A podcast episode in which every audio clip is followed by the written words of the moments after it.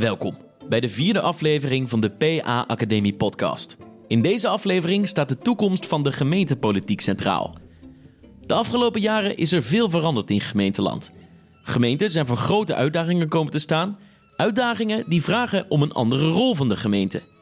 Tegen deze achtergrond is een beweging ontstaan om een nieuwe lokale politiek te realiseren. Een nieuwe politiek die ook veel nieuwe kansen biedt voor belangenbehartigers. Inmiddels zijn de coalitievormingen in volle gang en is het tijd om de vernieuwing te duiden. Dat doen we in deze PA Academie podcast met Rien Fraanje, secretaris-directeur van de Raad voor het Openbaar Bestuur, en Floris Schonewoert, wethouder, local burgemeester en politiek vernieuwer in de gemeente Kaag en Brasem. In februari 2018 publiceerde de Raad voor het Openbaar Bestuur de bundel Nieuwe Politiek, Nieuwe Akkoorden.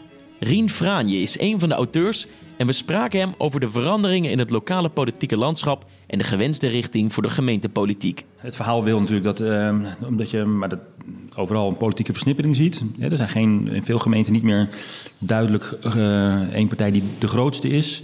Um, moeilijk om meerderheden, daar waar misschien voorheen twee partijen voldoende waren om een meerderheid te halen. Uh, zul je zien dat in veel gemeenten dat er nu uh, drie, vier of in sommige gevallen zelfs vijf zijn die nodig zijn om te komen tot een meerderheid.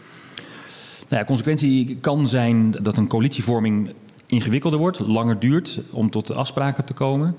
Uh, het zou kunnen zijn dat daardoor op termijn ook uh, vaker breuken in coalities ontstaan. Uh, dus politieke crisis ontstaan op lokaal niveau.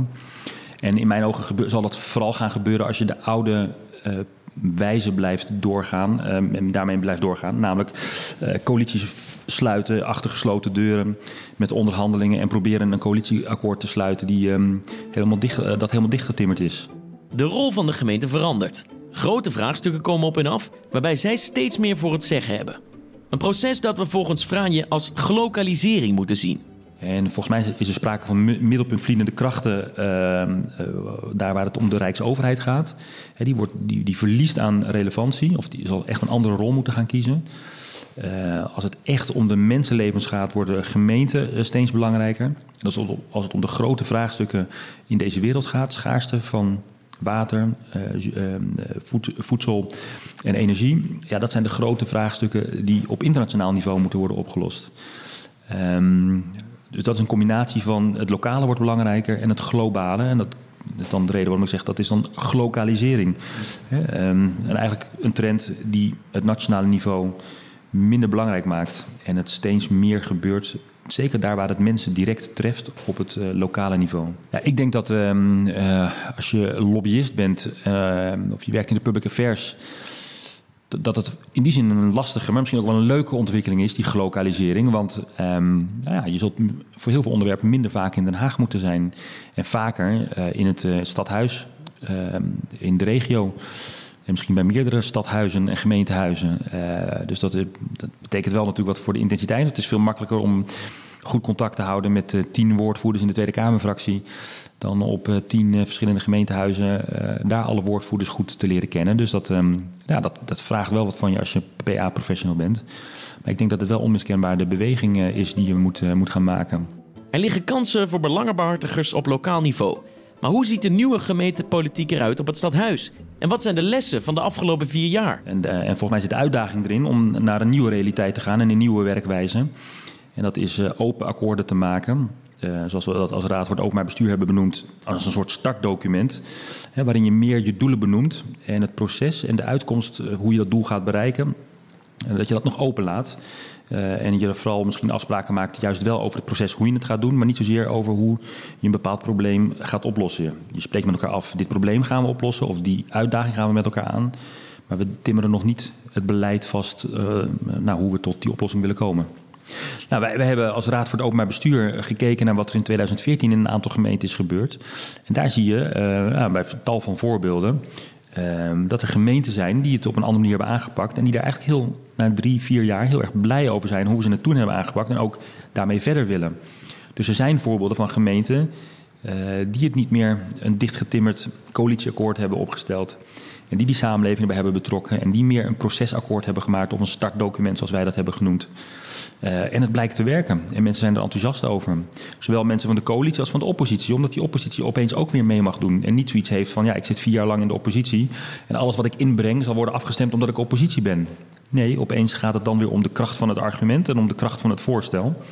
En veel minder om nou ja, aan welke kant van de scheidslijn sta je. Een van de gemeenten die in de bundel van de Raad voor het Openbaar Bestuur werd uitgelicht is Kaag en Brasem. Een relatief jonge fusiegemeente in de provincie Zuid-Holland. Met zo'n 25.000 inwoners verdeeld over 11 kernen besloten ze daar vier jaar geleden te beginnen met een nieuw politiek project. Een van de aanjagers daarvan was Floris Schoondewoerd, die in 2014 werd geïnstalleerd als wethouder en local burgemeester voor Pro, Kaag en Brasem. Hij nam ons mee op een wandeling door zijn gemeente vier jaar geleden, um, um, uh, toen diende de decentralisatie zich aan. Dus, dus de, de taak decentralisatie op het sociaal domein. De Rijksoverheid die heeft een hoop taken overgedragen aan de gemeente. Zonder daarvoor uh, uh, het geld ook, ook mee, te, mee te geven. Of in ieder geval veel minder dan Den Haag eraan uitgaf.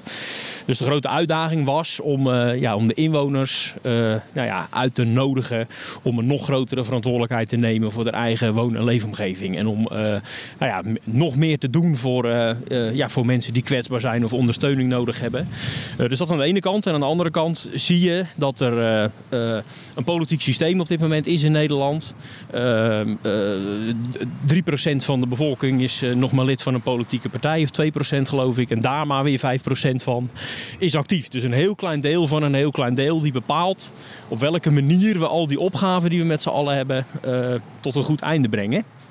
Um, en als je dat naast die decentralisatie zegt, waarin je eigenlijk een systeem moet hebben waarin die lokale omgeving, die helemaal bruist van de actieve mensen, want bijna iedereen hier is actief in de vereniging, actief in de buurt, uh, heeft heel veel verstand van bepaalde onderwerpen, maar is met geen brok hout dat gemeentehuis in te slaan. Dus toen hebben wij gedacht van ja, wij moeten een, uh, ja, een andere politieke beweging beginnen.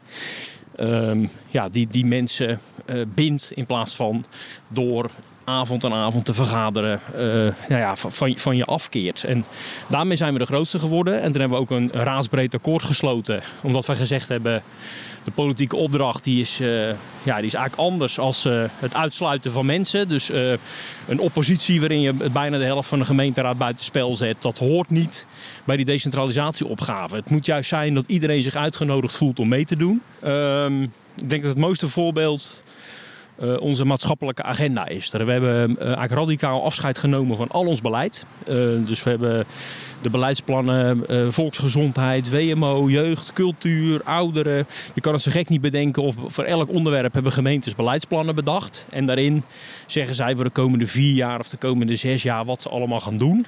Ehm, en die klikken vervolgens ook al het budget vast. Dus dat betekent eigenlijk al je bewegingsruimte om nou ja, eh, op, basis van initiatieven die in de wijk zijn te acteren. Die heb je niet meer, omdat je nou, voor de komende vier jaar of zes jaar uh, uh, vastgenageld door de gemeenteraad afspraken hebt gemaakt. Dus we hebben gezegd, we stoppen met beleid en we gaan kijken waar we als gemeente in plaats van beleidsbepaler partner kunnen worden. De gemeente als partner. In de visie van Schonewoerd vraagt dit om een drastische verandering van de rol die de gemeente op zich neemt. Maar hoe ziet het beleidsproces er volgens die nieuwe politiek dan uit? Waar vervolgens de gemeenteraad voor heeft gekozen is om alleen nog maar doelen te stellen. Uh, dus waar willen we naartoe en hoeveel geld geven we daaraan uit?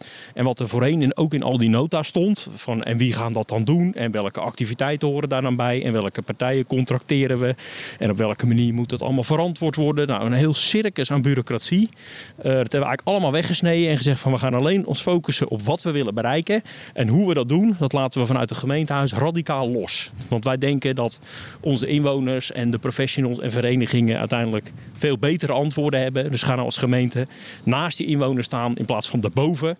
Uh, en dat, dat frist enorm op en dat is ook ja, heel uitnodigend om met uh, ja, nieuwe initiatieven te komen. Op 21 maart was ProKaag en Brasem wederom de grootste partij. Ze hebben zes van de 21 zetels in de raad verworven. Net als de andere grote lokale partij, Samen voor Kaag en Brasem. Schonewoord is aangesteld als verkenner en wil ook de komende vier jaar ruimte laten voor initiatieven vanuit inwoners, verenigingen en belangenorganisaties. Maar ook van oppositiepartijen. Waar iedereen het in onze gemeente over eens is, is dat we uh, eigenlijk geen traditioneel coalitieakkoord moeten hebben die, uh, die aan, aan de voorkant uh, heel veel mensen uitsluit. Want als je in de oppositie komt te zitten, zoals dat vroeger en helaas in nog heel veel gemeentes gaat, uh, dan zit je er vier jaar voor spek en bonen bij. Want immers, iedereen heeft allerlei beloftes gedaan tijdens de verkiezingscampagne. Uh, en vervolgens gaan er een aantal lijsttrekkers met elkaar in een hok om nou ja, deeltjes te sluiten over de verschillen. jij zegt ja op dit onderwerp, dan zeg ik nee op dat onderwerp. En vervolgens hebben we onze mond vol van participatie, maar dat is allemaal flauwekul. Want we hebben namelijk dan aan de voorkant al afgesproken hoe we in die end in de raadzaal gaan stemmen. En dat is iets wat enorm vervreemdend werkt voor, voor, je, voor je inwoners. Dus wij hebben hier een structuur uh, bedacht vier jaar geleden, waarin je niet uitgaat van de verschillen, maar van de overeenkomsten. Dus waar liggen nou uh, qua richting en qua koers van de gemeente dezelfde ideeën? En daar waar verschillen zijn, laten we die verschillen ook bestaan. Um, nou, dat resulteerde vier jaar geleden in een raadsbreed akkoord. En we zijn nu aan het kijken ja, hoe we dat voor de komende vier jaar kunnen doen. Of dat weer een raadsbreed akkoord is of een andere vorm. Maar in ieder geval hebben alle partijen gezegd van ja, we moeten wel tot een systeem komen waarin we niet uh, uh, iets minder dan de helft van de gemeenteraad vier jaar lang tot een oppositiebank veroordelen en er voor spek en bonen bij zitten. Want dan doen we geen recht aan de kennis en de betrokkenheid en de achterban van, uh, nou ja, van, die, van die gekozen raadsleden. Volgens Schonewoord is het vormen van een open akkoord slechts het begin. Gemeenten dienen volgens hem drastisch het roer op te gooien waar het de overlegcultuur en de afstand tot de burger betreft. Beleid moet niet meer binnen de muren van het gemeentehuis worden geschreven, maar met inwoners. In de wijk met ruimte voor hun ideeën. Wat mij betreft, maar daar, we zitten dus midden in het formatieproces en ik weet niet of we daarvoor een meerderheid of zelfs uh, de hele raad uh, bereid toe krijgen. Maar ik denk dat voor de nieuwe politiek uh, belangrijk is en zelfs, zelfs moet om hoe je dingen doet radicaal los te laten. Focus je als raadslid nou op wat je wil bereiken. Dat is ook wat je werk is als raadslid. En hoe je dat doet als je die participatiemaatschappij, waar we met z'n allen de mond vol van hebben, als je daarover wil blijven meepraten, dan neem je de hele participatiegedachte niet serieus. Want al die dorpen zitten vol met inwoners die heel veel verstand hebben van van alles, die betrokken zijn bij de eigen woon- en leefomgeving. En laat hen nou tot antwoorden komen over hoe je dingen moet doen sluit als gemeente aan, word partner in plaats van beleidsbepaler en sluit aan bij de energie die er is. Want uiteindelijk maken inwoners samen met elkaar in de straat, met de lokale vereniging, die bepalen of iets een leuke straat is of een leuke wijk of een leuk dorp om in te wonen. En niet wij als een paar mensen die daar toevallig gekozen zijn in zo'n gemeenteraad. Wij hebben daar de klus en de verantwoordelijkheid om belastinggeld te verdelen. Uh, en, en bepaal maar vooral waar je dat aan uit wil geven, maar hoe dat vervolgens wordt uitgegeven. Laat die mensen die daar gewoon wonen uh, dat met elkaar lekker bepalen Um, ja, het voorbeeld, we lopen hier door een, door een, door een, door een oude wijk met, uh, met Oostenrijkse woningen. Uh, daar hebben we aan, uh, aan inwoners gevraagd: hoe zouden jullie nou willen dat, dat je wijk eruit ziet? Dit is een tijd ehm, bedreigd geweest dat het gesloopt zou gaan worden. Nou, uiteindelijk is hier de wijk opnieuw opgeknapt. En mensen die kunnen meepraten over waar het openbaar groen komt, waar er parkeerplaatsen komen. en een nog veel beter voorbeeld is bijvoorbeeld in Rijpwetering, waar een aantal inwoners. Nou, gewoon met elkaar uh, om de keukentafel zijn gaan zitten en uh, ja, daar een nieuwe plaat voor de wijk hebben gemaakt. En wij hebben dat vervolgens uitgevoerd als, als gemeente. Wat betekent de nieuwe gemeentepolitiek voor de rol van de lokale belangenbehartiger? Als het aan Schoonderwoerd ligt, wordt die rol alleen maar groter en dienen belangenbehartigers ook na de coalitievorming invloed te kunnen hebben op het gemeentebeleid? Ik denk dat, dat, een, dat, een, dat een belangenbehartiger, uh, of een brancheorganisatie, of een ondernemersvereniging, of een, een, een cliëntengroep, of een, een, een, een, club die, die bezig is om voor de sportclubs het beste te bereiken, dat die juist in een, in een structuur waarin je een, een uitnodigend akkoord maakt en je focust op de doelen die je wil bereiken als gemeente. Van we willen die kant op, we willen een sportievere gemeente worden, we willen een inclusievere samenleving. Dat dan ook op, op elk moment, als je die hoe-vraag gaat invullen en hoe gaan we dat dan doen, en voor dat soort clubs alle ruimte is. En in het oude systeem, waarin je ja, een coalitieakkoord sluit en een deal maakt over zo gaan we het doen en niet anders, want anders bent u die voorstem op het andere onderwerp kwijt, dat er dan juist veel minder ruimte is om mee te denken en mee te doen. Dus volgens mij moet je een open, uitnodigend akkoord maken wat ruimte geeft voor je inwoners om mee te doen. En dat kan in het oude systeem per definitie niet. Je luisterde naar een aflevering van de PA-podcast van de PA-academie. Het kennisplatform voor public affairs, belangenbehartiging en lobby. Voor meer podcasts en informatie over de PA-academie kun je terecht op www.pa-academie.nl.